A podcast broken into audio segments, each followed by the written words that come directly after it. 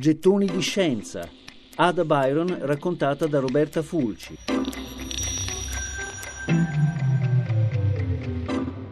Aggiungere del suo a una pubblicazione scientifica sulla macchina analitica. Ada Byron non se lo fa dire due volte. Nel 1843 esce la sua traduzione in inglese del saggio di Luigi Menabrea sull'invenzione di Charles Babbage. Quel che è straordinario è che a questo punto la macchina analitica ancora non esiste, nemmeno la macchina alle differenze esiste. E neppure Babbage la vide mai completa perché lui stesso cambiava continuamente idea sul modo migliore di realizzarla e ogni tentativo veniva lasciato a metà in favore di una soluzione ancora migliore.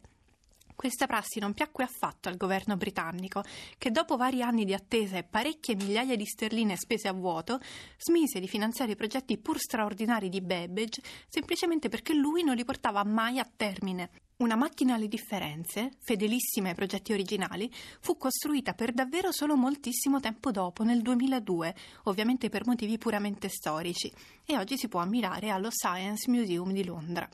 Insomma, nel 1843 Ada Lovelace sta scrivendo di una macchina immaginaria. La pubblicazione è quasi triplicata rispetto all'originale in francese, perché è arricchita da sette lunghe annotazioni di pugno della stessa Ada, firmate AAL, Ada Augusta Lovelace. Tra tutte queste aggiunte, l'ultima, la nota G, di 14 pagine, è quella che molti considerano il primo programma della storia.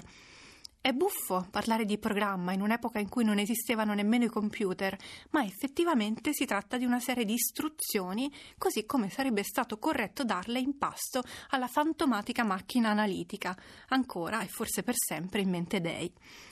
Quel programma in particolare serviva a generare una certa successione di numeri, chiamati numeri di Bernoulli. L'idea di scegliere questo particolare esempio è di Babbage. Sulla effettiva paternità delle note firmate da Ada non c'è accordo tra gli studiosi. È certo che Ada Lovelace e il suo mentore Charles Babbage ne parlarono insieme e si scrissero in proposito. È certo che Ada scovò un errore commesso da Babbage, lo scrive lui stesso nelle sue memorie, ma non è chiaro quanto globalmente di queste famose annotazioni sia farina del sacco di Ada. Quel che è innegabile è che Ada ebbe un'intuizione fondamentale. La macchina analitica, quando fosse stata finalmente realizzata, non sarebbe servita solo a calcolare numeri.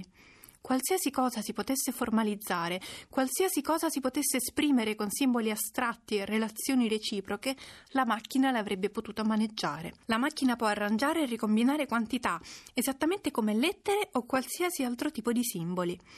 Per esempio, scrive Ada, la macchina analitica potrebbe comporre musica, musica elaborata e scientifica a qualsiasi livello di complessità e durata. Fu lei a mettere nero su bianco ciò che la macchina analitica poteva fare e ciò che no.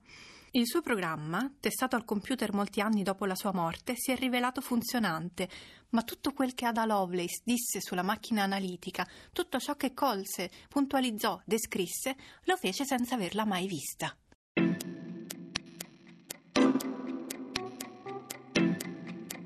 Gettoni di scienza. Ada Byron raccontata da Roberta Fulci.